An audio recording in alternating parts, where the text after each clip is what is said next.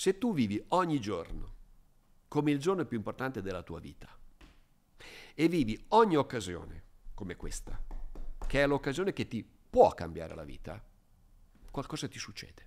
BSMT Passa dal basement.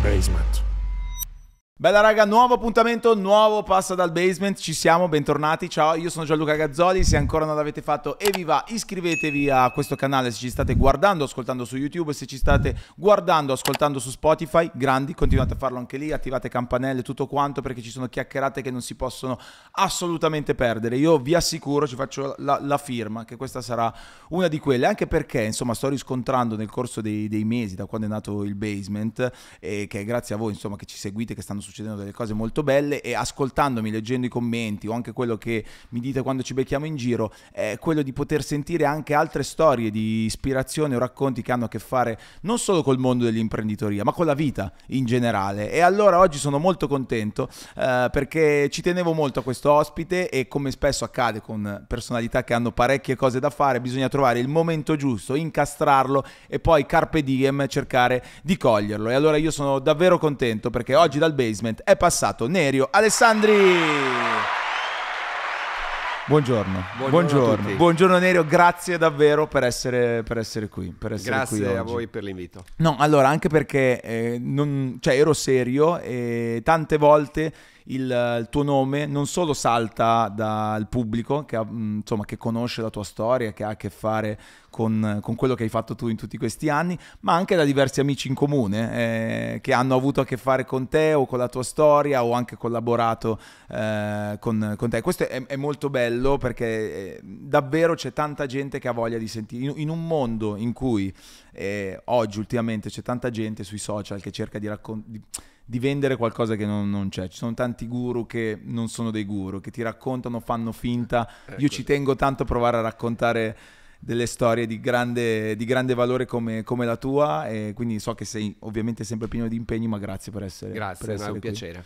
Presidente e fondatore di Tecnogym e questo va detto eh, non tanto perché ovviamente Tecnogym è molto, è molto conosciuto, ma proprio perché è diventata una delle realtà, se non la realtà di, di fitness, di wellness più importante non d'Italia, ma del mondo. mondo. Questa è una cosa incredibile. Intanto mi ha, mi ha colpito molto perché nonostante questo, nonostante tutte le cose che fai, da quando sei entrato al basement mi hai fatto tu un casino di domande. E questo denota la tua grande curiosità, cioè il fatto che comunque una persona anche quando ha un certo ruolo e ha fatto un, certe cose, non smette mai di cercare di capire gli altri. O, o, Beh, la curiosità penso che sia proprio il punto di attacco per la crescita, mm. per lo sviluppo personale, professionale. Quindi è una mia caratteristica, da quando ero piccolino i miei genitori ricordano che mi mettevo sempre dietro agli anziani, ai tempi anziani che oggi sono i, i genitori, ad ascoltarli per imparare e il fatto di fare domande questo aiuta nell'approfondimento e se tu fai approfondimento uno, per uno sport, per l'arte, per il lavoro, l'approfondimento ti porta alla passione e la passione ti aiuta a raggiungere i risultati. Quindi la solita domanda, è nata prima l'uovo o la gallina? Quindi nascono i risultati attraverso che cosa e che cosa attraverso per i risultati il trade-off di questa, di, questa, di questa grande domanda io la ripongo proprio nella curiosità. La curiosità è tutto. Quando io incontro dei ragazzi per, fare, per assumerli, quando incontro persone, cerco sempre di osservare quanto sono interessati ad ascoltare, non a sentire, perché tanti sentono, sentono la musica, sentono un rumore di fondo, ma pochi ascoltano, che c'è una grossa differenza fra sentire e ascoltare. Ascoltare significa interiorizzare, ascoltare significa riflettere, eh, significa sognare. Ecco, questo è il vero tema. Se sei curioso, sogni. Beh, questo mi sembra questo non è male, come, come, anche augurio a una persona, cavolo, quella di, di sognare il più, il più, possibile. Poi succede che i sogni in qualche modo diventano anche, anche realtà, forse proprio grazie a questa, a questa curiosità. Prima ti facevo vedere un po' alcuni dettagli del, del basement. A proposito di dettagli, tu parlavi proprio dell'importanza dei, dei dettagli. Sì, io sono convinto che i capolavori sono fatti di dettagli, sono i particolari che fanno la differenza. Quindi fare le cose normali, mm. mediocre, che piacciono tanto le cose mediocri. Dice sono nella media, ecco, bravissimo. Se sei nella media, uno sta nel comfort zone, stando nella media, perché pensa di gratificare, no? di gratificarsi, invece non sa che essere nella media significa essere mediocri. Quindi um, io detesto la mediocrità, amo l'eccellenza, amo le prestazioni superiori, che siano nello sport, che siano nella musica, nell'arte, che siano nel lavoro, che siano eh, in famiglia con i propri figli. Quindi perché? Perché se tu tendi a prestazioni superiori, quindi tendi l'eccellenza, vivi un'esperienza.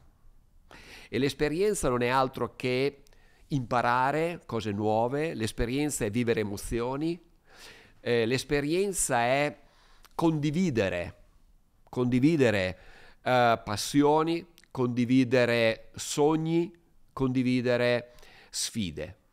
Uh, questo per i giovani, lo dico perché ho dei figli giovani, eh, spesso è quasi una preoccupazione, no? quello di confrontarsi, di mettersi in discussione, eh, in, e che invece non sanno i giovani, le persone in generale, quanto sia invece eh, il potenziale inespresso in noi.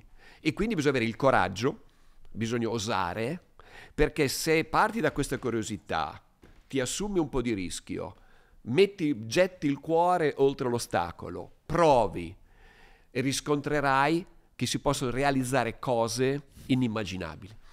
Io adoro l'impensabile, l'unthinkable. Io sono un grande, come dire, cioè, eh, mi piace molto il paradosso, cioè perseguo tutti i giorni nella mia vita realizzare il paradosso, vivere e convivere col paradosso. Il paradosso non piace perché è scomodo.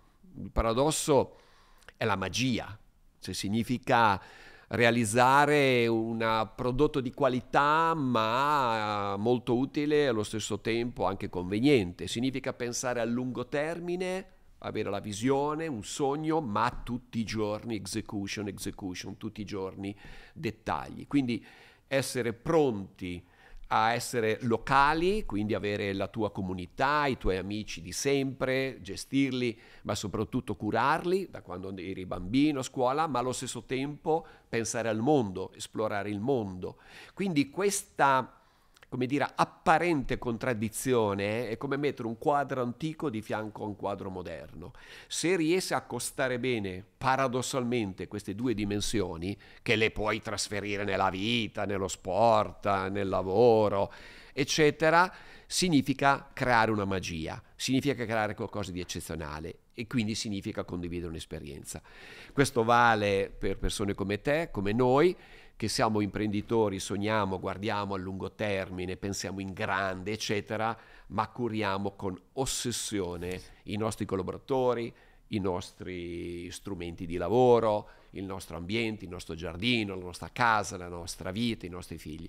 Quindi bisogna allenarsi. Sì. Tutto questo passa attraverso poi l'allenamento. Tra l'altro hai usato una parola chiave che io utilizzo spesso ultimamente, ho notato che invece ogni tanto viene un po', non dico criticata, però io uso spesso la parola ossessione mm, per quello che è stata la, la mia vita, per quello che erano stati gli obiettivi che volevo raggiungere, però molte volte invece viene un po' accusata, ma io non conosco una singola persona che si è seduta a questo tavolo che ha raggiunto i risultati che ha raggiunto senza avere quel tipo di, di, di mentalità. È un qualcosa con cui anche tu ti sei dovuto confrontare. Sì, e non sempre piace, non certo. sempre... Io ho avuto la fortuna nella mia vita, partendo da un piccolo garage di casa, di mm, una famiglia molto umile, per non dire di più, eh, e quindi io ringrazio Dio tutti i giorni, mi sento estremamente fortunato e in questo percorso, fatto di un duro lavoro, di sacrifici, poi se vuoi ne parliamo, ho, ho avuto la possibilità di conoscere grandi campioni. Abbiamo fatto otto Olimpiadi, adesso faremo la nona Olimpiade come Parigi 2024, poi Milano Cortina, quindi 10 Olimpiadi entro il 26 ho conosciuto i più grandi campioni, da Nadal, Ronaldo, eh, Federer, in tutti gli sport, eh, così come anche persone nel mondo dello spettacolo, quindi dai tempi di Silvestre Stallone quando veniva a Gambettola a Cesena a comprare i suoi prodotti, a farsi il suo Technogym in casa, era famoso ai tempi, lo è tuttora, ma quando faceva Rocky, faceva Rambo, pensare di venire un paese di 5.000 abitanti da Los Angeles col suo aereo privato e atterrava a Rimini, devo dire non è una cosa che capita tutti i giorni. Tra l'altro faccio un piccolo aneddoto, la prima volta che che venne, poi mi, mi, chiese di andare a mangiare qualcosa perché era nel metà del pomeriggio, io non sapevo perché eravamo ancora in questo piccolo spazio di 100 metri quadrati, allora lo porto in una trattoria a gambettola di fianco alla Tecnogym. Cioè, tu, tu, e Stallone che andate a pranzo, a pranzo in una trattoria. in una trattoria, la signora che mai mi conosceva come una sorella, lo guarda e dice ma a me questo sembra di conoscere. ecco per dire, quindi sono Beh, capitate, era incredulo, cioè nel senso come situazione era abbastanza... Sono capitate cose abbastanza particolari. Ebbene, tutto per dire cosa? Che tutte queste persone, dal mondo dello spettacolo allo sport, al mondo della moda, eccetera, tutte sono ossessionate. Io ho vissuto per tantissimi anni per motivi di lavoro con Schumacher da giovane, quando aveva 20 anni, perché era il suo preparatore atletico e gli abbiamo creato questa palestra viaggiante che lo seguiva. Abbiamo messo Tecnogym per tanti anni sulla sua tuta, io ero giovane, e parliamo ahimè di tanti anni fa, e lui era alle sue prime gare, poi diventò un grandissimo campione, poi rimanemmo con lui anche in Ferrari. Lui era ossessionato non faccio nomi altri, ma gli sportivi grandi campioni sono tutti curiosi e ossessionati, ma ossessionati non in senso negativo, ma in senso positivo, che significa entusiasmo, passione, significa voler migliorare costantemente, persone che si vogliono eh, sfi- vogliono sfidare se stessi e si alzano l'asticella per conto loro, cioè non c'è qualcuno che gli alza l'asticella, come può essere un manager per un collaboratore o un imprenditore per i manager o piuttosto che no, l'autorealizzazione in questo caso per queste persone passa nel darsi loro stessi obiettivi sfidanti e irraggiungibili.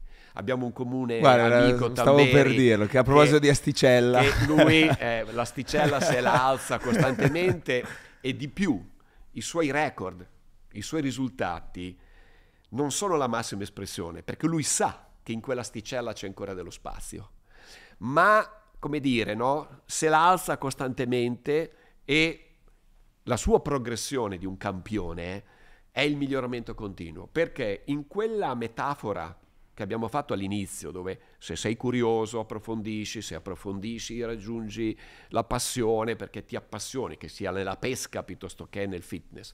E se raggiungi risultati diventi ossessionato perché ovviamente hai un godimento, un piacere, una soddisfazione tale in termini di adrenalina, in termini proprio di autostima, che questa poi ti dà qualcosa ancora di più, che è diventare un campione.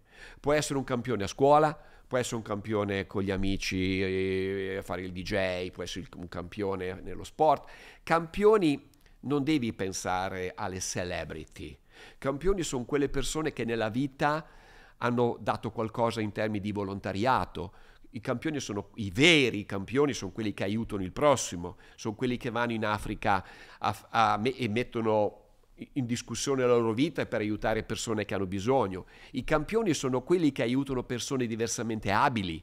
I campioni sono quelle mamme che vanno al lavoro, gestiscono la famiglia e sono, come dire, eh, di esempio per tutti, così come i genitori, così come noi che lavoriamo. Quindi attenzione anche all'utilizzo della parola campioni, perché ognuno di noi ha un atleta dentro che non è solo nel fitness, nel wellness, nella performance sportiva, ma è nella creatività e nella passione che noi chiamiamo investio. A Cesena c'è questa parola che è diventata all'interno di Technology, ma un indice, quasi un KPI di business, che è l'investio index, okay. che sostanzialmente noi diciamo no, ma questo non ha l'investio, no, questo ha l'investio, questo non ce l'ha, tu hai l'investio. io ho l'investio e mi auguro che tantissime persone yes. abbiano l'investio. Chi sono quelli che hanno l'investio? Sono quelle persone che vogliono lasciare un segno, sono quelle persone che vogliono lasciare una legacy, sono quelle persone che vogliono in qualche modo condividere un sogno e realizzarlo. un sogno più grande di quello che apparentemente sembra percorribile. Ecco, queste persone, che io ritengo fortunate, possono essere tantissime in un paese, in un'azienda, ma è solo una questione di allenamento, cioè un approccio che lo devi allenare e pian piano ti alleni la creatività, ti alleni, quindi talento si può diventare. Beh, questa dell'investio, grazie, me la, me la, me la, me la tengo, tengo, stretta, è molto, molto bella. È, è, diventata anche, cioè va anche sui documenti la parola investio? O... no, è solo nel libro. è solo nel libro. Tra l'altro il libro, ragazzi, che vi consiglio, Nati per... Questo quando l'hai scritto, Nati per muoverci? Io ho scritto quattro libri, questo è l'ultimo, ed è stato scritto una decina di anni fa, sì. dal garage di casa alla wellness economy e poi se vuoi ne parliamo. No, ma questo ci è... tengo molto. No, no, ma eh, la cosa che mi ha, mi ha incuriosito sarà che ci troviamo in un, in un basement, ma la, la, la, tua storia che parte da un garage che ricorda le grandi storie della Silicon Valley, di tutto quel mondo lì, e che ti ha portato prima, chiacchieravamo con un tuo collaboratore, eh, io non, non, sapevo ovviamente che la tua è una realtà internazionale perché girando il mondo io vedo Technogym ovunque, negli Stati Uniti, in tantissimi altri eh, paesi, ma che addirittura, adesso se ho capito bene le cifre, eh, il 95% è fuori e il 5% è, è in Italia, sì. ti fa già capire la dimensione di quello che stai facendo. E pensare che questa cosa qui è nata nel garage di casa tua è una roba impressionante, ti giuro, è una di quelle cose che proprio ti fa salire poi l'investio, perché ti fa dire, cacchio, ma vedi che cosa, che cosa si, può, si può fare? E l'altra cosa che cercavo di capire mentre tu mm, stavi parlando adesso è, ma tu sei sempre stato così? Cioè, avevi questa attitudine già, già all'epoca? Non lo so, questo è lo, devono essere altri a dirlo, in particolare i miei genitori. Penso di sì. Quanti anni avevi in quel momento? Io ho iniziato a lavorare a 12 anni, Inizio. perché al mattino andavo a scuola, al pomeriggio lavoravo. E poi ho fatto il cameriere d'estate, il bagnino a Cesenatico, Milano Marittima e quindi ho proprio la Romagna Inside. Dalla piedina romagnola, squacquerone sì. rucola, fino ad arrivare alle bellissime Io ce l'ho tatuata qui, eh? poi ti racconterò privatamente. Alle meravigliose eh, ragazze, quando facevo il bagnino, devo dire che il divertificio, come veniva definito, è proprio la Romagna. E solo lì poteva nascere la Wellness Valley, che poi se vuoi ne parliamo. Quindi no, da piccolo, ma sì, comunque te l'ho detto poc'anzi che quando ero giovane, cioè bambino, ascoltavo sempre e quindi questo fatto di ascoltare è una fortuna, è un'attitudine, un dono di Dio che eh, se tu ascolti, se tu impari e quindi io desidero imparare tutti i giorni, so che devo imparare molto di più di quello che oggi eh, posso ritenermi come professionista, come persona, eh, cerco di andare in giro per il mondo, adesso vado in Saudi per questo, io sono al World Economic Forum, partecipo da ormai 15 anni a Davos, ho portato il wellness uh, workplace a Davos, abbiamo fatto un manifesto per le Nazioni Unite che è stato poi recepito da tutti i paesi. E abbiamo eh, con la fondazione, la Wellness Foundation, creata 20 anni fa, lanciato questo progetto sociale no profit molto importante per far diventare la Romagna la Wellness Valley. La Romagna Wellness Valley, il distretto del benessere Technology Village è l'hub, è un wellness campus, è un campus incredibile, invito le persone a visitarlo. L'anno scorso abbiamo avuto più di 27.000 persone da 40 paesi. Che si può venire tranquillamente, sì, tranquillamente a visitare, si prende appuntamento e quindi abbiamo creato, eh, come dire, una cultura locale, un mindset, una cultura sulla qualità della vita, sulla prevenzione, sullo sport, mettendo a fattor comune sul wellness tutti gli stakeholders del territorio, quindi università, aziende, eh, centri sportivi, eh, ospedali, eh, hotels, ehm, ovviamente eh, le istituzioni perché lanciamo molti anni fa questa idea perché mi chiesi ma come posso ridare qualcosa al mio territorio? Erano già più o meno 20 anni che giravo il mondo, che mh, mm, avevamo raggiunto grossi risultati e diventando comunque già 20 anni fa un'azienda molto importante e da questa idea di dire ma se la Technogym è nata in un garage piccolo, di famiglia, e se la prima macchina fatta alla sera, al sabato e la domenica, perché io lavoravo, avevo 21 anni, lavoravo come progettista e perito industriale, designer, militare non lo feci, quindi iniziai subito a 19 anni, in un'azienda di packaging locale, l'azienda principale del territorio Romagna Cesena, come disegnatore. E però avevo il sogno di fare l'imprenditore, cioè c'era comunque questa voglia, come sei tu, mi sono riconosciuto in te quando prima Grazie. ti ascoltavo. E tutta questa che è un'ambizione positiva, attenzione che l'ambizione positiva, la presunzione negativa, parentesi, che è come il colesterolo buono e il colesterolo cattivo. Se è ambizione è il colesterolo buono, se è presunzione, vanità e soprattutto anche arroganza, quello è il colesterolo cattivo. Quindi l'idea è stata, ma se la prima macchina fatta, l'Ax Squat, che non esisteva 40 anni fa, è il seme che ha permesso la costruzione di questa pianta, Technogym, il tronco, l'organizzazione, i rami, il network internazionale, i frutti, i risultati e quindi questa meravigliosa pianta. Ma mi sono chiesto, ma quanto può essere solida questa pianta se non ha delle radici profonde e ben radicate sul territorio? E lì mi sono fatto una domanda, back to basic, mi sono fatto una domanda, ma siamo sicuri che il primo vento che tira forte o primo, eh, la prima tempesta non cada sto albero? E allora ho detto, dobbiamo ripartire dalla Romagna, da Cesena. E in che modo? Ebbene, nacque questa idea di fare il Technogen Village con Antonio Citerio, il più importante architetto designer che abbiamo in Italia e in Europa, e creare un'icona, come fosse una cattedrale, come se fosse un luogo di innovazione, di ecosistema, di ricerca, che sia il design, sia l'education, sia tutti i servizi all'interno, stiamo parlando di una grande struttura, 60-70 mila metri quadrati, un gigantesco investimento, e di lì l'idea di ripartire da Cesena, non più da Gambetto alla Cesena, 5 km da Gambetto sull'autostrada e lanciamo questa idea.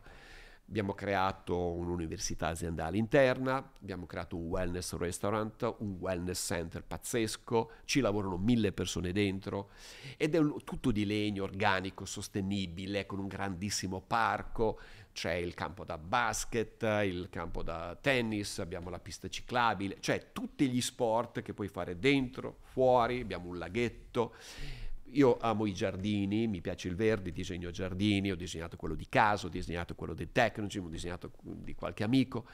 Quindi tutto questo per dire cosa? Che la Romagna, la Wellness Valley, è un esempio che dopo vent'anni di progetti di educazione nelle scuole, per gli anziani, l'esercizio fisico come potentissimo farmaco per aiutare le persone che hanno dei trattamenti chemoterapici, per esempio per il cancro, per combattere il diabete, per combattere l'ipertensione, malattie mentali, cioè tutto quelli che sono i rischi derivati dai cattivi stili di vita, obesità, e malattie metaboliche cardiovascolari possono essere curate, prevenute con l'esercizio fisico e tutto quello che è attorno all'alimentazione, il turismo, l'arte, la cultura, eccetera, l'abbiamo valorizzata in Romagna, quindi ti faccio un esempio, sulla costa adriatica abbiamo tanti hotels, molti dei quali adesso vendono pacchetti turismo, vacanze con lo sport, quindi vacanze attive.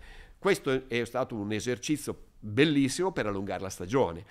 Convegni, Fiera, sì, quattro è... università, facoltà dell'Università uh, di Bologna che hanno creato Cesena, quattro facoltà sul wellness, nutrizione, scienze motorie, bioingegneria, alimentazione.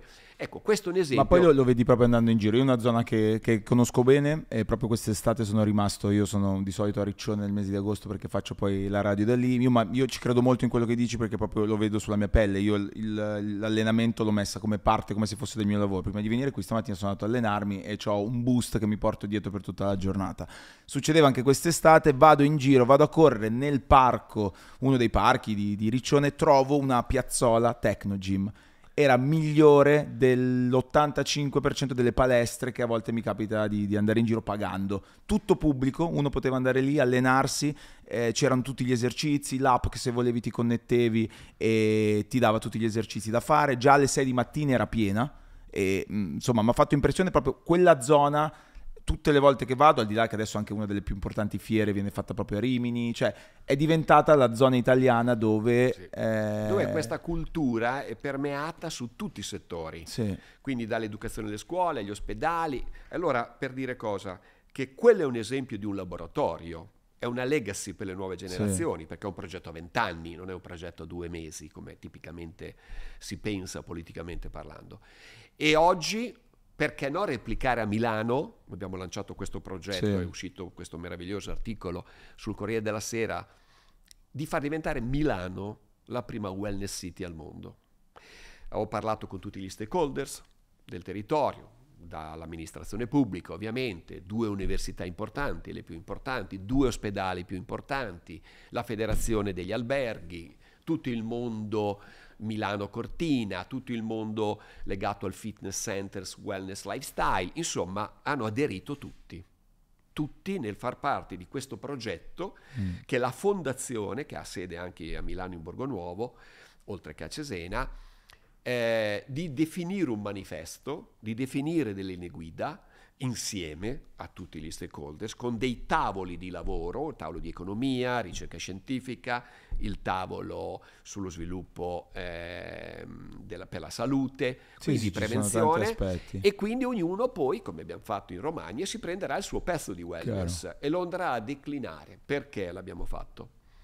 Grazie all'esperienza fatta in giro per il mondo, grazie all'esperienza fatta in Romagna, mi è venuto un anno fa come dire, la curiosità, parlando di curiosità, sì. di fare un assessment, un, una specie di check-up, diciamo, a Milano, in termini di inquinamento, obesità, diabete, eh, eh, obesità infantile, età media, demografia della città, eh, i servizi, i parchi, le piste ciclabili, tutto quello che è il wellness, dall'alimentazione al fashion, al furniture, al fitness, al food, tutte le F che sono sì. attorno al fitness, al wellness, qual era, qual è il benchmark? Cioè, qual è lo stato di salute di Milano per le nuove generazioni? Ed è emerso un quadro preoccupante, perché la gente beve troppo, fuma troppo, troppo sedentarietà e quindi tutto ciò può re- rappresentare un rischio enorme per la salute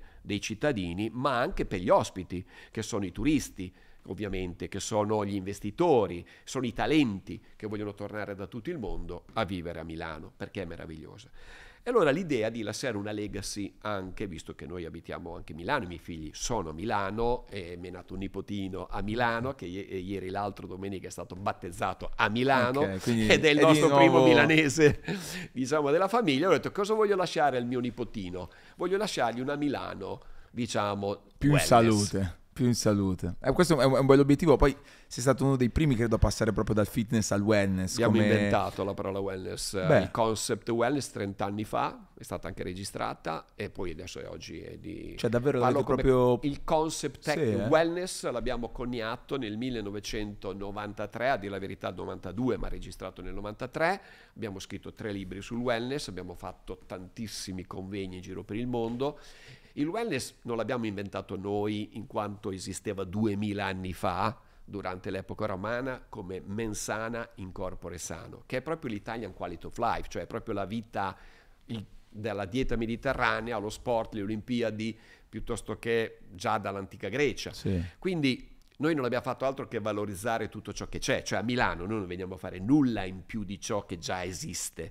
Quello che invece potremmo fare, credo, Chiaro. è mettere a sistema, a fattor comune queste eccellenze che già esistono, mm-hmm. dico dagli ospedali all'università a tutti i vari progetti di Milano, proprio in un'ottica sociale no profit. Sì, sì, sì, Quindi se ci sono persone che ci ascoltano, che hanno dentro proprio questa, questa, questa, vocazione anche sociale, questo interesse per aiutare questa, questa, meravigliosa, questa meravigliosa città, ma poi la estendiamo in tutta Italia. Eh. Quindi l'Italia può diventare il più grande produttore di benessere al mondo, sia per attrarre talenti, capitali, sia per esportare, esportare alimentazione, food, lifestyle, cultura, fashion, furniture, tutto legato alla qualità della vita. Quindi questa è la missione. Beh, è la, come dicevamo prima, no? una, grande, una, grande, ambizione, dei, dei, grandi sogni, partiti da quel garage, tornando a quel garage lì e, e, in quegli anni, come ti è venuta questa cosa di metterti lì? E tu facevi degli altri lavori, e com'era in quel momento il mondo del, del, del training o del fitness? Sì, 40 anni fa, eh, eh, avevo 21 anni, cioè non, non, esisteva il settore, non c'era internet, non c'era nulla, non c'erano neanche i computer. Stavano arrivando i famosi M24, i primi dell'Olivetti. L'idea era eh, semplicemente quella di diventare imprenditore. Provai diverse cose, avevo una piccola officina in casa, già all'età di 15-16 anni, lavoravo in motorini per gli amici, me lo sono fatto da solo il motorino perché non avevo i soldi. Ehm, mi sono fatto l'abbigliamento, mi sono prodotto l'abbigliamento per 3 a 4 anni perché non c'erano soldi in casa, quindi andavo dalla magliaia, gli portavo la lana, i pezzi di pelle eh, dei ritagli. Mi, devo dire che non ero male come fashion designer. Tanto è che dovevo andare a lavorare per Armani e avevo già in programma un colloquio, dovevo andare a fare lo stilista e mm, mi ero mosso, ma a quei tempi era molto difficile perché Armani stava nascendo, anche lui stava diventando famoso e quindi per una serie di mm, coincidenze non riuscì a fare questo, questo, questo incontro. E allora andando in una piccola palestra che era più che altro una cantina, diciamo, c'erano dei bilancieri, dei manubri e basta, non c'era nient'altro, vedevo persone atleti, che ai tempi c'era il, neanche il bodybuilding, c'era proprio il culturismo, già la parola bodybuilding ancora non c'era, vedevo che per fare un esercizio dovevano essere in due ad aiutare la persona a fare lo squat perché poteva essere pericoloso. Allora gli dissi all'istruttore lì che era il proprietario, dico ma scusa, se io gli disegnai, perché essendo un progettista avevo una piccola officina in casa, gli feci uno schizzo, un disegno, ma se ti faccio questa slitta che si muove, che puoi regolare, ti metto una cam che ti fa lo sforzo variabile, ti metto un selettore che poi, insomma, per me era il mio mestiere sotto il profilo tecnico. E lui mi dice, ma magari, prova, già mi guardava, come dire, ma gli feci così tante domande a questo povero trainer che alla fine mi disse lui cosa dovevo fare. Ok. Hai capito la curiosità? Sì, sì, sì, Quindi non è che ho inventato proprio niente. Io ho fatto semplicemente quello che l'istruttore mi ha detto. Hai sentito, e hai capito l'esigenza. Bravo. Ho ascoltato. Ho ascoltato. Cioè della serie osservavo le persone che facevano ginnastica e io ho detto, ma come potrei essere utile a questi? Quindi mi, mi sono sempre posto in questo modo, come posso essere utile al mio collaboratore, come posso essere utile al mio paese. Vengo a Milano a abitare, come posso essere utile a Milano. Sono stato in Romagna, come posso essere utile alla Romagna. Ma ancora di più, con tutti i miei nostri collaboratori, 2500 interni, altri 2500 fuori. Cosa possiamo fare per essere utili al mondo? Let's move for a better world la nostra purpose. Quindi il wellness, healthy people, healthy planet, questa cultura della prevenzione della salute e del benessere per la felicità che sia per la famiglia, della Chiaro. persona, degli amici. Poi la felicità tu la puoi raggiungere perché vai in bicicletta alla mezza maratona delle Dolomite più allenato di altri, o puoi raggiungere semplicemente perché hai un tono muscolare che ti permette di essere molto più efficiente e efficace nella vita, oppure sei un anziano che ti rendi autosufficiente, mi capisci? Cioè sì, sì, sì, ognuno certo. trovi il suo wellness, non è che devono essere tutti in forma strepitoria, no. Se ho un problema cardiovascolare mi sta non bene quello posso. e basta. E tutto questo ho detto ti faccio una macchina. Lui mi guardò come dire, boh, vabbè. Gliela feci, ovviamente utilizzai tutti i piccoli fornitori locali, carpentieri, tornitori, eccetera, tutta smontata, tutta smontabile perché avevo solo certo. il bagaglio della, della, di questa vecchissima Golf del 75, quindi poveretta. E lo portai dentro a questa palestra dopo due mesi. C'era la fila, la fila, la fila della gente volevano utilizzare solo il mio Axquote, che non c'era neanche il marchio sopra, perché ancora... Era artigianalissimo. Era, cioè, mh, beh, dopo un mese, un mese e mezzo, questo istruttore mi disse, scusa, ma perché non ne, me ne fai un'altra? Io tornai nel mio piccolo garage alla sera, eh, il sabato e la domenica ovviamente, perché non è che potevo farlo. E così un'altra, e così un'altra ancora. Beh, dopo 3-4 mesi ho detto, ma aspetta un attimo, vediamo di organizzarci. Allora prendo due o tre amici, quello che abitava di fianco a casa mia, quello che abitava davanti a casa mia, la mia cugina, prendo 3-4 ragazzini di 20 anni, 21, 22 e li metto insieme in questo garage. A maggio dell'anno dopo vado da mia madre e dico io mi licenzio Mia madre, un dramma, perché lei pensare che il povero Nerio Alessandri, ragazzino di 21 anni, 22, perché sono dell'8 aprile, quindi ne avevo 22, che da maggio si licenzia, del lavoro sicuro, il miglior lavoro che un disegnatore meccanico, un progettista poteva avere, Cesena, l'azienda numero uno, ebbene io devo fare la mia strada. Ma il problema era spiegare cosa volevo fare, perché io lo sapevo cosa volevo fare, ma non riuscivo a spiegarlo agli altri, perché mi prendevano per matto. Cioè, ti metti a fare delle macchine per far, far fatica alla gente ti metti a fare degli attrezzi, per, cioè non esisteva il settore. E quindi io sapevo invece di rimettere in moto il mondo, quindi nati per muoverci. Perché? Perché fondamentalmente pensai, e penso tuttora, l'uomo è nato per fare 20-25 km al giorno. A quei tempi metti che ne facesse 10. Mm. Vent'anni fa ne faceva 5, oggi ne fa uno al giorno. Uno telefonini, telecomandi, assessori, automobili, computers, eh, mobile, social media, cioè ci metti dentro tutto, la gente non si muove più.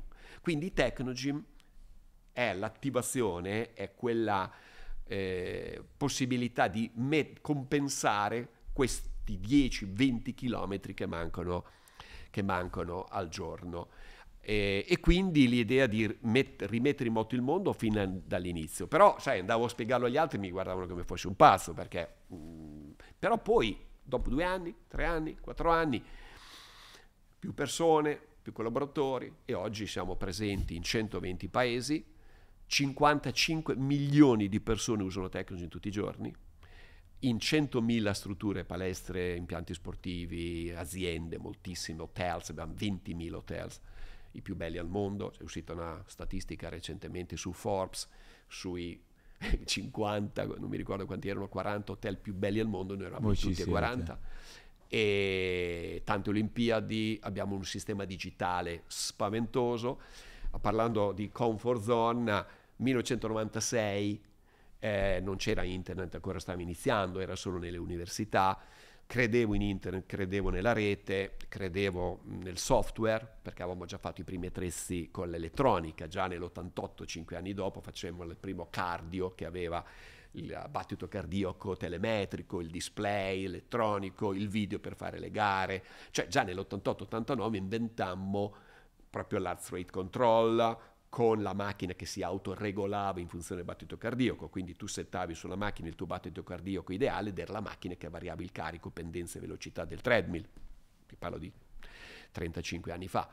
E poi abbiamo messo la televisione, i primi al mondo aver messo la televisione sulla macchina, i primi al mondo aver eh, fatto appunto il software perché andammo a Seattle ad aprire questa azienda che si chiamava e tuttora si chiama My Wellness andammo a Seattle. Perché... Quella è stata la prima cosa negli Stati Uniti? Sì, quella è stata veramente una discontinuità perché a quei tempi andare a Seattle, nessuno, pochissimi conoscevano Seattle perché tutti conoscevano New York, Los Angeles, però siccome io avevo un amico romagnolo che era capo della, della, della Microsoft Europa, e lui mi spiegava, guarda, il software a Seattle, cioè tu devi andare a Seattle, e io andai a Seattle e lì aprimmo la prima software house a Seattle 1996 e prendemmo tanta gente da Microsoft, eccetera. Poi portammo anche un piccolo ristorante di Cesena che era un amico lì a, a Seattle, Seattle, La Spiga, si chiamava La Spiga, che c'è tuttora il ristorante più figo a Seattle, La Spiga di Cesena, facevamo la piedina. E a quei tempi venivano tutti quelli del software, c'era Bezos che veniva a mangiare lì la piadina, ma nessuno sapeva chi era Bezos.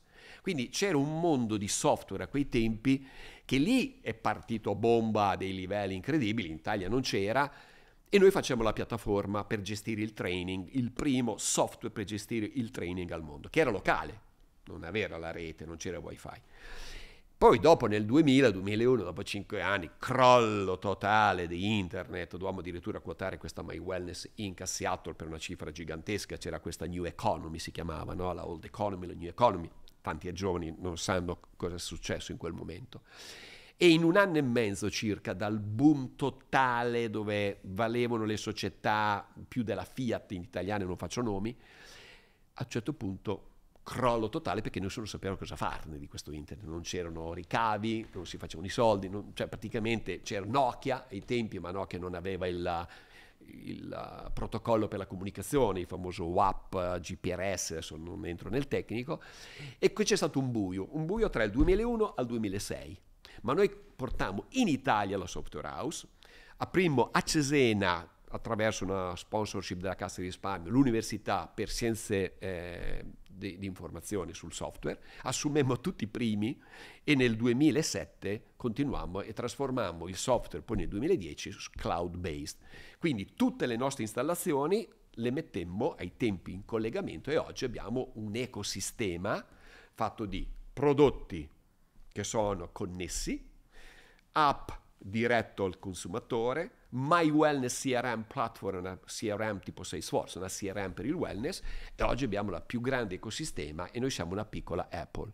Quindi dal piccolo garage a una piccola Apple. Pazzesco. Ma lì quando è crollato tutto tu credevi di aver sbagliato, di aver fallito? No, perché eh, allora la delusione tanta perché abbiamo veramente perso una quantità di soldi enormi in quel momento che poteva mettere in crisi chiunque, perché non c'erano ricavi.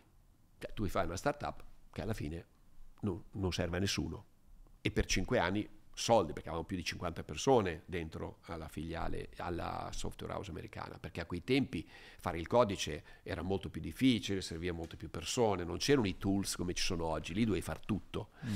Dopodiché io ci credevo all'ecosistema, si chiamava Technology System, non avevamo il collegamento attraverso la rete con la login, ma avevamo una chiavetta gialla, era una chiavettina, una memory key, sì. diciamo, dove dentro c'era il tuo programmino, facevi il plug and play sul display, facevi il download e tu avevi il programma. Terminato l'esercizio, la macchina restituiva la chiavetta smart col programmino e poi tu andavi su un'altra macchina perché ti diceva qual era l'altra e noi facevamo una rete attraverso sta chiavetta. Quindi io credevo, e abbiamo dato a 5 milioni di persone quella chiavettina gialla, ma anche Milano, sì, eh, Londra, sì, Parigi, dappertutto. Poi è arrivata la rete, abbiamo buttato, fra virgolette, la chiavetta, anche se molti la usano lo stesso solo come login, e attraverso eh, ai tempi il telefonino, oggi lo smartwatch, quals- qualsiasi sistema, puoi avere anche una banda al polso, ti fai il tuo login e ti ritrovi in qualsiasi parte del mondo, tu vai in un hotel, ti ritrovi il tuo faccione che ti esce dal display, hai i tuoi film, la tua musica, dove ti hai rilasciato su Netflix hai già tutto, hai il tuo programma, i tuoi risultati, hai il tuo trainer online che ti segue. E oggi noi abbiamo la personalizzazione del programma di training per lo sportivo per chi ha il diabete si deve riabilitare piuttosto che per Chiaro. chi si vuole mantenere Mazza. in forma. In quel periodo, da quando poi hai visto che quella macchina che avevi fatto in garage stava iniziando a essere richiesta, eccetera, quali sono stati gli step successivi oltre ad aver fatto il, il creare un gruppo di lavoro? Cioè quando hai capito che stava funzionando tutto? Ma non c'è, non c'è mai stato un momento che ho capito. Il concetto è, hai un sogno, io tuttora ho un sogno che cioè è tutto da fare ancora. Cioè il mio sogno di oggi, ma lo dico proprio con la massima umiltà, io penso non abbiamo realizzato ancora niente, ma non che non abbiamo realizzato niente, con grande ovviamente rispetto per tutti quelli che lavorano e ci mettono la passione, quindi abbiamo una enorme certo. azienda. Però rispetto a quello che possiamo fare per l'umanità, quello che possiamo fare per aiutare il mondo, di un mondo che sta andando in crash, cioè dal punto di vista della salute, giusto per dare due numeri perché magari le persone non lo sanno, Prima di tutto le malattie cardiovascolari, quindi infarti, ictus, rappresentano solo questa, questo rischio, l'insieme di tutti i tumori. E basta fare regolare, un regolare esercizio fisico, tre volte, quattro volte alla settimana, tre volte. Mangiare in modo naturale, quindi frutta, verdura, vegetali, tutto i, quello che può essere pesce, quello, mangiare mediterraneo, niente diete avere un approccio positivo alla vita ti riduce del 40% il rischio di malattie cardiovascolari. Cioè se parliamo di diabete tipo 2, che purtroppo il 4% della popolazione 3-4 ha il diabete tipo 2 e il 70% di questo 4% non sa di averlo. Okay. Quindi se non fa ginnastica ora, perché l'esercizio fisico è un potentissimo farmaco, serve la posologia però, e noi diamo la posologia, quindi il farmaco e l'esercizio fisico, però Technogy, Exercise Technology, noi, Precision Training, perché noi siamo Precision Training, ti diamo il protocollo per te, che tu abbia un problema, dico per dire, metabolico, piuttosto che vuoi essere un tamberi di turno, un grande sportivo, tutti questi si allenano, ma duramente. Però serve l'alimentazione, serve un approccio. E Technogen ti dà questa soluzione, quindi non c'è un punto d'arrivo, Perché se io ti racconto cosa vogliamo fare, praticamente tutto da... Cioè, noi abbiamo un mantra all'interno dell'azienda che dice che se funziona e ha successo una cosa, un progetto, vuol dire che è obsoleto. Non è comodo, eh? No, Torniamo al paradosso originale. Questa è, Però è stimolante. Se, se noi siamo obsoleti, dobbiamo, dobbiamo ricominciare da capo, rifar tutto. Ma noi siamo degli start-up perenni. Io sono uno start-up perenne. Technology è una start-up forever. Quindi se tu porti questo in bestio, perché torniamo sempre, sempre all'investio, sempre lì, ma io lo vedo nel tuo studio, è uguale. Sono convinto che se torno fra tre anni, se tu vuoi fare innovazione, devi fare costantemente cambiamenti, cambiamenti, che sono i miglioramenti. Questo si chiama Kaizen, il sistema Kaizen inventato da Toyota che significa anche mettersi in discussione, eh, perché è più bello guardarsi allo specchio e dire ma cacchio quanto sono figo. No, io mi guardo solo allo specchio e mi dico oh, Nerio, dati da fare perché qui ha solo che da peggiorare. Se parti con questo anticorpo, con questa immunità, da un punto di vista psicologico come attitude, hai due possibilità. O sei un frustrato, dici oddio, no, no, no. Sì perché, oppure sei super motivato. Devi decidere tu. Se tu la sfida la vedi come un, un, piacere, un divertimento, così come scalare il K2 o così come fare un salto in alto o in lungo, allora ti diverti. Se tu la vedi come una sofferenza la sfida e la vedi come una come dire, come, come, una frustrazione. La subisci, diciamo. La subisci, è meglio che cambi no, lavoro. Non è quello, non è quello. È per questo che i giovani e dobbiamo parlare a loro, ricordiamocelo, hanno un potenziale enorme. Ma sono stato, l'altro io non vado mai, sono stato invitato alla Bocconi con mille ragazzi a tenere, perché il rettore mi ha gentilmente invitato, io non, non, non, vado in trasmissione, guarda questa è un'eccezione che io Beh, sia qua. Forse, ti ringrazio, lo so. Secondo me, da, con l'investio che hai, credo tu abbia insistito. e, però eh, ma non per arroganza, no, no, semplicemente perché l'imprenditore deve stare in fabbrica, deve stare in azienda a lavorare, non deve fare no, no. gli speech in televisione o questo è il mio punto di vista. Poi se c'è un aspetto educazionale, perché mi ha detto... Eh, sì, c'è un motivo, cioè, nel senso detto, vorrei che, che fosse giovani, quello. Lasciamo una legacy, ok, io vorrei vengo a piedi, ma non per vanità, ovviamente. Ecco, io dico, se tu ti diverti, perché bisogna divertirsi. Se ti diverti in questa sfida, come giocare a calcio, come andare in mountain bike, come... Allora ci prendi gusto. E quindi i giovani possono fare delle cose straordinarie perché sono più bravi, lo dico sinceramente, i miei figli sono molto più bravi di me rispetto a quando io avevo la loro età.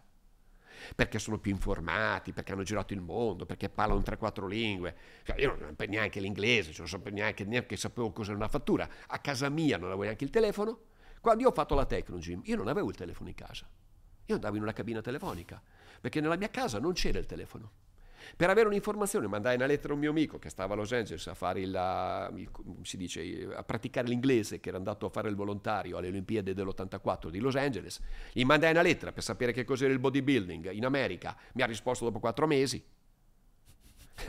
Scusa, eh? No, no. Google hai tutto, Wikipedia, tutto in un secondo con uh, GPT, cioè puoi avere qualsiasi cosa, artificial intelligence. No, mi ricordo un'altra, un'altra, storia che probabilmente conoscerai, che è un altro grandissimo imprenditore mondiale che è Phil Knight, il fondatore della, della Nike, e lui raccontava un qualcosa di simile quando vendeva le scarpe dal baule della sua macchina, per prenderle mandava dei fax, gli arrivavano quattro mesi dopo e poi insomma... È, potrei è, raccontare delle cose che mi vergogno solo a dirle, perché uno non ci crederebbe neppure. Però questo era. Beh, però questo, questo, non è che ci fossero Sì, molte... ma è questo che non ti devi mai lamentare. Cioè, quello che tu hai oggi, io dico ai ragazzi, spero che mi ascoltino perché questa è una cosa alla quale ci tengo molto.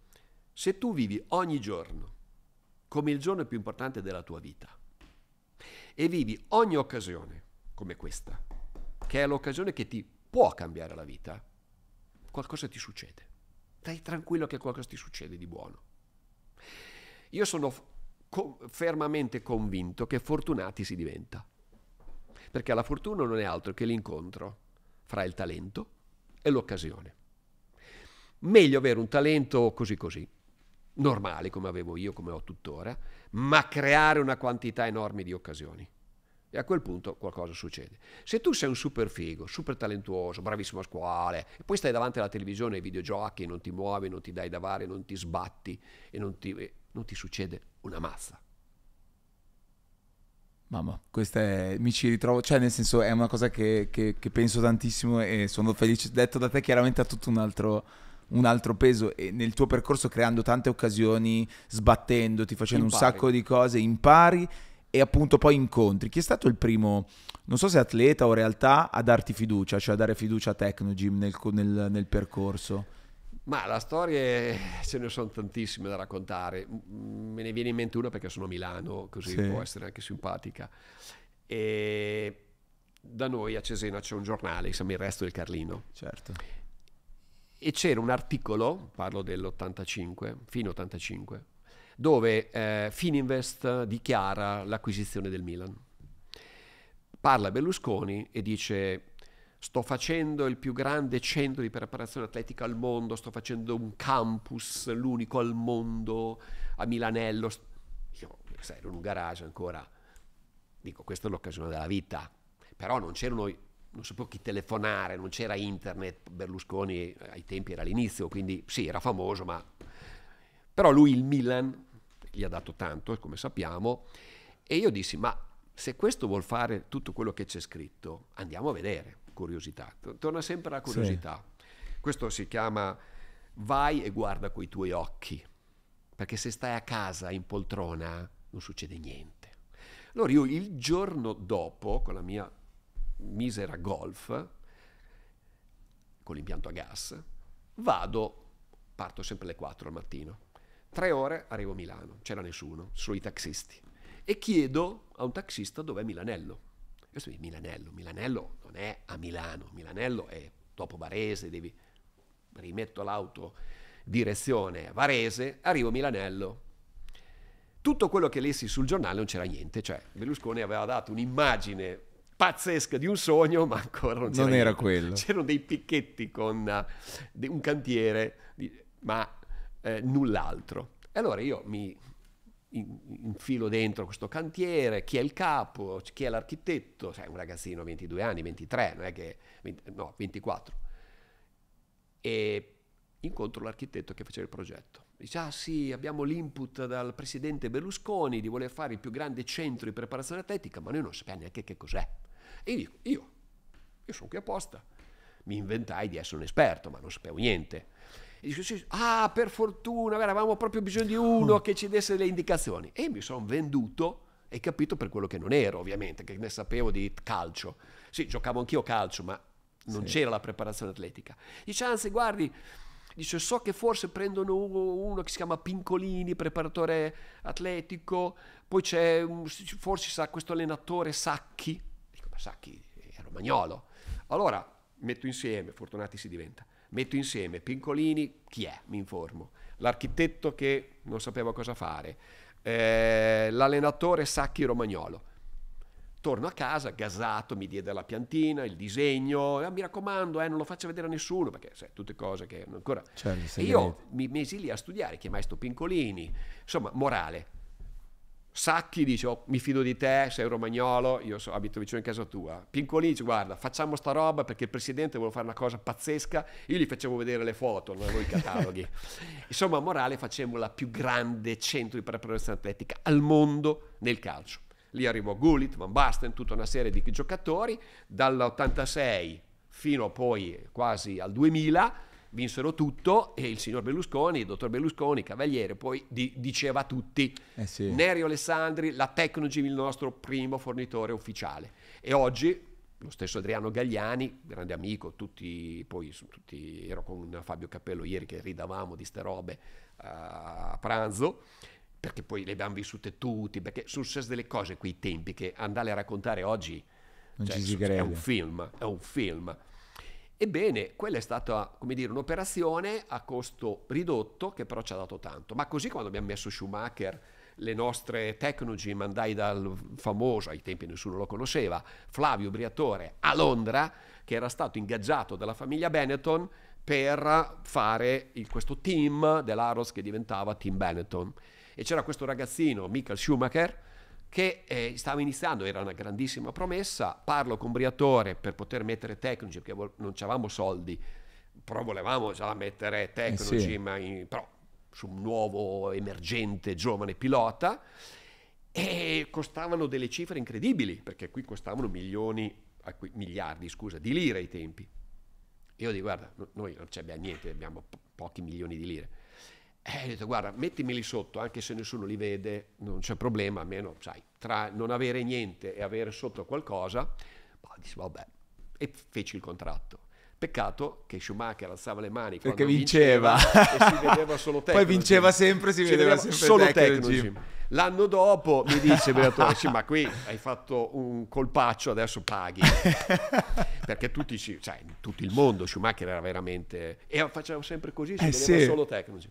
Allora a un certo punto, beh, rinnoviamo il contratto, eccetera, eccetera, ero su con questo mio collaboratore, dovevamo rinnovare il contratto, ok, pagato 3-4 volte, anche di più, di quello che avevamo pagato. Prima di firmare il contratto gli dico, guarda, mi devi fare un regalo, mettimi un piccolo marchietto sul casco ma che te ne fai di un marchietto di un centimetro per uh, tre? Guarda, ma gli faccio delle foto, mi serve. Poi il casco non aveva marchi, aveva solo qui dietro Ford, perché avevano i motori della Ford. E vabbè, firmiamo. E però io non l'avevo chiesto per nulla, l'avevo chiesto perché c'era un motivo. Siccome io arrivo sempre presto, perché nella vita essere pronti è tutto. Mm. Hai capito? Sempre. Se sei sempre ritardatario, giri sempre in riserva in macchina, non vai tanto lontano. Tanto la benzina è sempre la stessa una forma mentis, quindi consumi sempre uguali. Tu arrivi prima, chissà ti può succedere qualcosa di positivo. E perché sono arrivato prima? Perché intanto mi sono fatto un'idea. Sono andato in officina, ho visto, ho parlato, ho capito, ho chiesto come con te. Sono arrivato qui nel tuo garage, ti ho fatto domande certo. e ho imparato, dopo te ne faccio delle altre. Ok. Allora a un certo punto vedo uno sull'auto, che era sui cavalletti senza le ruote, e vedo uno nella come si chiama, nell'abitacolo che muoveva il volante, un meccanico, e c'era un monitor a terra e vedevo che lui muoveva la testa e il monitor si vedeva la testa. E io gli chiedo al meccanico, ma che cos'è? Ah, dice, ci sarà la prima camera car al mondo, la prima volta nella storia che si vedrà la persona, cioè il, l'audience potrà vedere il, il driver, il pilota. Boh, io dico adesso aspetta un attimo, chissà mai si becchi Tecnogen quando, quando muove la testa. Parte la gara, prima gara, si vedeva solo Tecnogen, Tecnogen, Tecnogen, tec- grande così in televisione e mondovisione. Ecco, di queste ne abbiamo fatto un botto. Mamma mia. Se no, lì... la Tecnogen non esisteva. Come facevi a diventare leader nel mondo? Noi vendevamo la birra ai tedeschi, ricordatelo sempre. Certo. Perché vendere il bodybuilding in americani, il fitness americani che loro l'hanno inventato. Quello mi ha, mi ha colpito molto, infatti. Cioè, com'è stato andare lì e rapportarti lì? Cioè, nel senso... Da incosciente. Cioè, guarda, la vita qua è tutta da incoscienti. Perché? Perché ancora una volta il paradosso. Cioè, se non rischi, no pain, no gain. Se non rischi, non rosichi. Cioè, qualcosa devi fare. Quindi, tutta sta roba qui è, ha tutto sempre lo stesso fil rouge, che è l'investio, se no ci certo. dimentichiamo sempre il, l'incipit. Poi, sai, è la profezia che si avvera.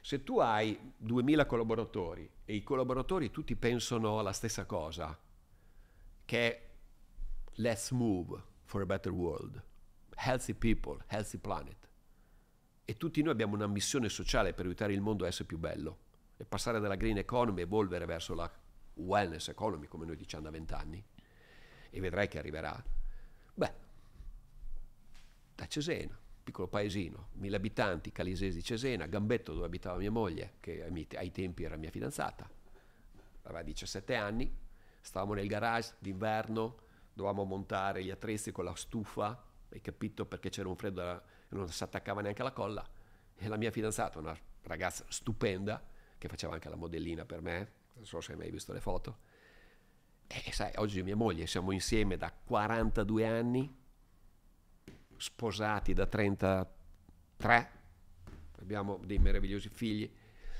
Questo è il wellness, cioè il wellness è l'arte, il wellness è il design, il wellness è la bellezza. Se tu vieni al Technology Village, casa mia, qualsiasi cosa, qualsiasi cosa deve essere bello, deve essere di... Ga- che il bello non è costoso, eh, stai attento, perché la gente Cioè, anzi, ci sono delle cose costosissime, orribili. Brutte.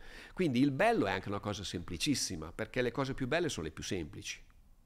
Questo mi ha colpito molto il discorso della moglie, te l'avrei chiesto, perché mi colpisce, a me piace molto l'idea di fare un percorso insieme, di partire da, da zero insieme e nel casino delle cose avere, diciamo, la, la tua costante, no? E, e, e, mi sembra da, da, da, quello che racconti molto attaccato alla famiglia, usi una parola che a me piace molto che è quella della legacy, che io la collego molto allo sport americano, a tante, a tante cose. E qu- quanto è stato importante, però spesso si, si pensa a chi fa un percorso come il tuo che in realtà lungo la strada si perdono dei pezzi. O comunque co- come hai fatto tu a gestire questa cosa e quanto è stato importante avere la famiglia, so che eh, tua figlia ad esempio lavora, lavora, con te, insomma ci sono altri com- membri della famiglia che lavorano con te, quanto è stato importante tenere... La famiglia è la solidità, la famiglia è come dire la, la, la, il supporto più importante che puoi avere. Nel mio caso ho il mio fratello, perché mio fratello aveva 17 anni e andava col motorino a portare i disegni in giro quando eravamo nel garage ed è sempre stato al mio fianco e quindi eh, siamo cresciuti insieme, abbiamo fondato l'azienda insieme. Poi c'era, poi c'era prima la mia fidanzata, mio, mio fratello, la mia cugina, il mio vicino di casa, quello che abitava di fronte, il fratello di un mio migliore amico che mi suggerisce, dice guarda, parla con mio fratello, lavora in banca, fa il cassiere, questo viene, hai capito, mi fa conoscere Giovanni Ricci, questo mio amico, il suo, suo fratello, gli parlo, gli dico, ah io avrei, ma sì, voglio cambiare lavoro, mi piacerebbe, Poi dico, guarda, domani, insomma, devo andare a Milano, se vuoi venire con me, ti faccio vedere che lavoro faccio, perché sai, non, cosa spiegavi? Cioè, non è che potevi dire che so Google, hai sì. capito? Non c'era una reference, non c'era... Apple. E quindi, ok, vengo, ok, bene, si, chiamava, si chiama perché è, stato, è, è, uscito dall'azienda l'altro giorno dopo 40 anni e fatto, è andato in pensione. Noi tutti i nostri primi collaboratori sono tutti, tutti con dentro. noi. Allora a un certo punto mi fa, gli dico dai ci vediamo alle 4 domani se vuoi venire con me a Milano all'autostrada. Lui mi fa ma di pomeriggio? No no 4 del mattino. 4 del mattino. Andavo a lavorare alle 9. Sì, sì, ah, va bene, dice, ci vediamo all'autostrada alle 4, notte, inverno, hai presente? Arriviamo sempre a Milano alle 7, sempre due ore. È l'orario. Sempre quello. E a un certo punto iniziamo ad andare da qualche cliente, dovevamo fare delle visite, cioè gli facevo perché doveva fare il commerciale. E allora dice, guarda, non c'avevo commerciale, lo facevo io, perché io facevo tutto, no? All'inizio eh, mi cambiavo 3-4 volte, mi mettevo la cravatta, la giacca, poi mi mettevo la tuta, poi mi rimettevo la giacca, dipendeva con chi dovevo incontrare. Avevo certo. in bagno le divise. Allora viene con me, andiamo, eh, poi la sera addirittura capita uno e dice, ah venite a cena con noi che devo aprire una palestra, sai, da, c'era il boom ma nessuno sapeva no, come si poteva fare. Andiamo a cena, mi guarda Stefano dice, ma andiamo a cena, sì sì andiamo a cena, tranquillo, vedrai, si fa mezzanotte e dice, ma non andiamo a casa? Sì sì andiamo, andiamo, partiamo a mezzanotte e un quarto, arriviamo a casa alle tre di notte. La, mi lo lascia l'autostrada, aveva fatto 23 ore, lo lascia l'autostrada e fa, ma e allora cosa ne pensi? Ti è piaciuto oggi? Ma dice, guarda, il settore mi piace, è bella questa idea dello sport, ma tutti i giorni è così. ho detto, non ti preoccupare, sarà anche peggio. e non sei spaventato. Beh, Perché non è già un segnale. Ma è certo, era un test. Adesso oggi ti arriva e dici, ma scusi, facciamo lo smart working? Mm. Ma posso venire o non venire a lavorare? Cioè, quindi non succederà mai niente. Allora, qui dobbiamo riportare le cose semplici alle persone. Dobbiamo farle divertire.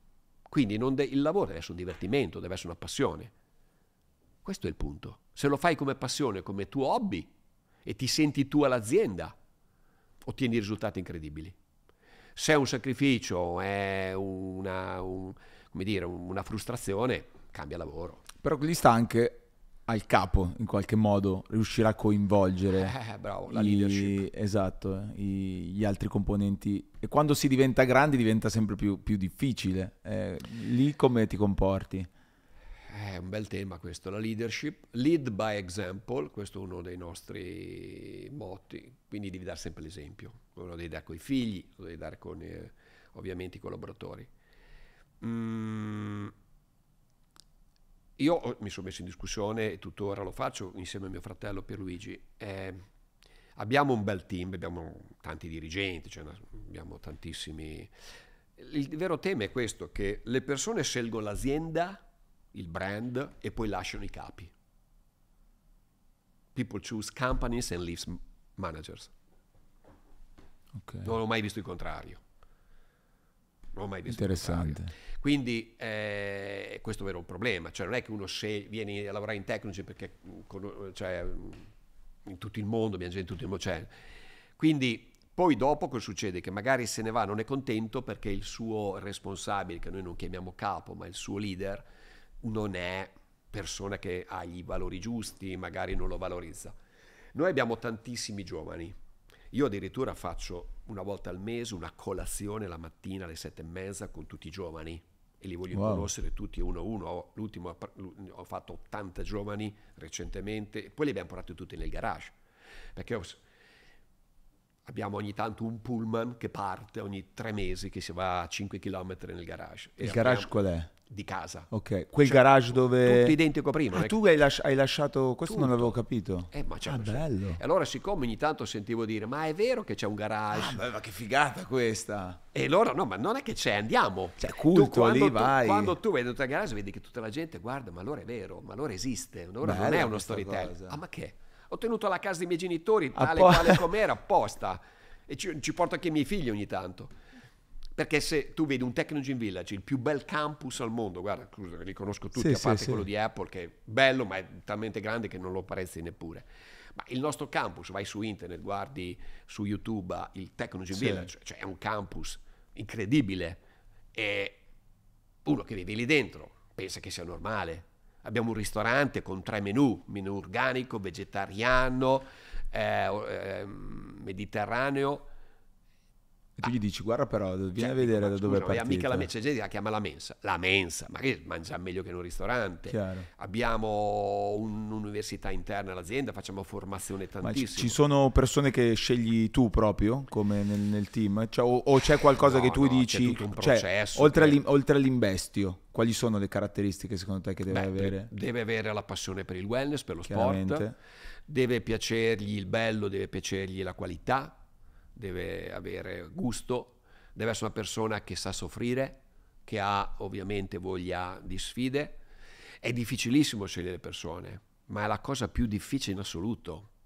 E poi deve sposare un progetto di lungo termine, che significa voler far parte di una squadra, voler condividere con una squadra, perché in Italia in particolare ci sono troppi individualisti troppe persone a silos. Noi lavoriamo per processo, abbiamo un, un modello organizzativo tipico americano, lavoriamo per processi, da noi i capi non esistono fondamentalmente se non come leader e sono le competenze che tirano, non sono i galloni, i title. Okay. Questo, da noi i title, cioè sono le competenze che, che tirano, non sono i, i, i, job title. Sì, sì. Quindi anche questo è un approccio molto democratico, molto meritocratico. Per noi l'equità e la meritocrazia è tutto. Ti dicevo, io vedo individualmente tutti i giovani, a gruppi ovviamente, proprio perché li voglio conoscere, in passato era facile, adesso sono tanti, ma abbiamo messo una legge all'interno dell'azienda, una, un, dice, una, una policy, che Adesso i giovani possono riportare, rispondere, essere coordinati solo dai leader. Mm. Perché prima li mettevano al terzo, quarto, quinto livello. Uno arriva, un giovane, non se lo fila nessuno. Cioè, che, cioè, che, non, non, si sente abbandonato. Si invece, ha detto, no, tu devi avere un rapporto diretto con la parte più alta dell'azienda, okay. così impari. Ti fa sentire... E quindi io dico ai giovani, ragazzi, voi siete fortunatissimi a essere qua Prima di tutto perché è il settore più figo al mondo il wellness. Secondo perché è il settore più figo al mondo c'è un'azienda che è considerata leader, quindi se siete nel settore più figo, con l'azienda più figa, siete nel posto sì. più figo. Tanto per cominciare, e bisogna dirglielo perché non lo sanno, perché pensano che il posto più figo al mondo sia sempre da un'altra parte. È come dire che agli italiani non piace l'Italia, c'è una roba come, che, però... che però è il posto più bello al mondo e quindi spesso sottovalutiamo la bellezza e la fortuna di essere italiani e orgogliosi di essere italiani. Quindi per concludere, questa è un'attività che come la fai coi figli, di rendere consapevolezza, perché la consapevolezza è tutto, lo devi fare anche con i collaboratori. Mm. E questi giovani che noi cerchiamo di eh, avere giovani, in base alla tua domanda, che ci credono. Certo. Se tu vuoi avere successo ci devi credere, ci devi credere fino in fondo. Se vieni per stare di passaggio o non hai fiducia nella tua azienda, nel tuo brand, la, nella, nella, maglia e fino all'ultimo minuto quella maglia lì deve essere la maglia più importante della tua vita, allora sei protagonista. E se tu vuoi aver successo, oltre a tutto quello che ci hanno detto in questa ora, sì. e credo che abbiamo esaurito il tempo, devi farti aiutare dagli altri. Sì. Quindi se tu non giochi di squadra e non sei generoso con i tuoi colleghi, non sei curioso con i tuoi colleghi e non sei collaborativo con i tuoi colleghi, questi non ti aiutano. Chiaro. E dove vai da solo? Io da solo non posso fare niente. Questo è fondamentale. Guarda, due cose giuro, poi ti, ti, ti lascio libero, eh, però è veramente una grande possibilità, una cosa che mi ha incuriosito prima. Eh, due cose, due cose. La prima è è un po' forte, però mi serve per far capire un concetto secondo me importante. Adesso sei partito dal garage, eccetera. Ora io credo, non ho guardato statistiche, Forbes, eccetera, cioè credo tu sia miliardario, ma da quello che succede, da quello che racconti, non si è mai parlato di quello, cioè nei tuoi obiettivi, in quello che tu racconti che avresti voluto fare, eccetera, eccetera, non si è mai parlato di quello, si è sempre parlato, si è sempre parlato di un fine più, più grande, di un fine più, di un'ambizione più grande, di un qualcosa.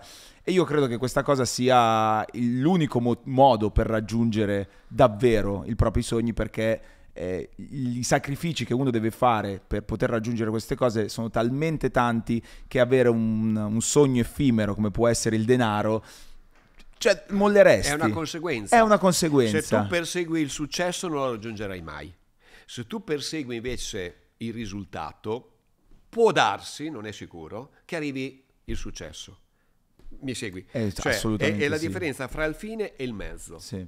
Quindi il fine non deve essere il successo, ma il fine deve essere il risultato il mezzo, il tuo metodo, che tutto questo nella tua disciplina, rigore, perché serve disciplina e rigore, cioè diciamolo a tutti i ragazzi, certo. eh, cioè serve disciplina e rigore. Però se tu ti alleni, perché ti ho detto quattro volte oggi che bisogna allenarsi, sì, sì, sì. cioè allenarsi non è solo con Tecnogym, fantastico, anzi se non ti alleni poi non hai l'energia, ma allenarsi vuol dire che un bravo fotografo per fare delle belle foto ne deve fare decine di migliaia di foto il nostro amico Tamberi per fare un salto di 2,30 m lo deve fare milioni di volte il salto. Quindi tutti si devono allenare, così come Schumacher, Verstappen, sì. dico uno che tutti sanno oggi chi è. Ma questo conosce tutte le piste a memoria. Video, lui ha i sistemi simulatori, lui potrebbe fare le piste con gli occhi chiusi.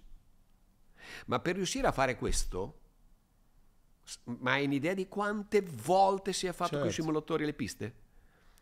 E questo vale per un cantante, questo vale per un artista, vale per un manager, Chiaro. vale per tutti. Devi allenarti. Ma tu cosa hai sacrificato lungo la strada? Te ne sei reso conto? Mm, niente. Perché non te ne sei neanche... Niente.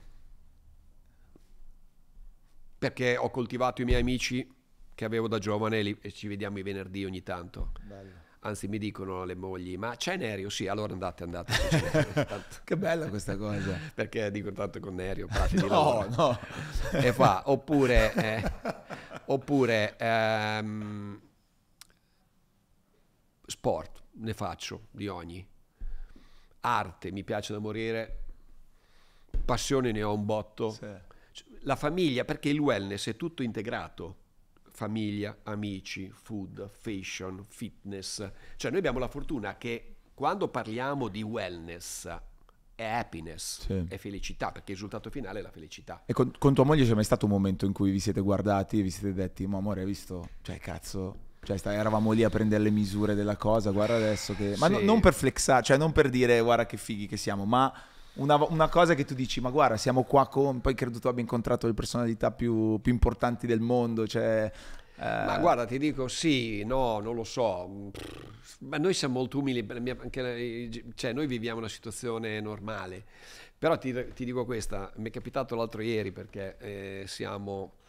Eh, abitiamo da un po' anche qui a Milano, quindi abbiamo finito casa sia dei miei figli che la nostra nello stesso luogo e mia moglie mi ha regalato per i miei 60 anni 60 foto in bianco e nero delle 60 persone più importanti che, abbiamo, che ho conosciuto. Quindi è andata nell'archivio del nostro ufficio marketing e mi ha regalato 60 ritratti di 60 persone. E io non le ho mai viste messe tutte insieme perché ovviamente allora me le ha portate perché dovevamo appenderle eccetera come regalo e ammazzate. Bush, Obama, Clinton, Nadal e tutti i più grandi sportivi al mondo, da, non faccio altri nomi, quindi andiamo da Warren Buffett fino ad arrivare a Bill Gates. E tutti nelle foto fatte in 40 anni.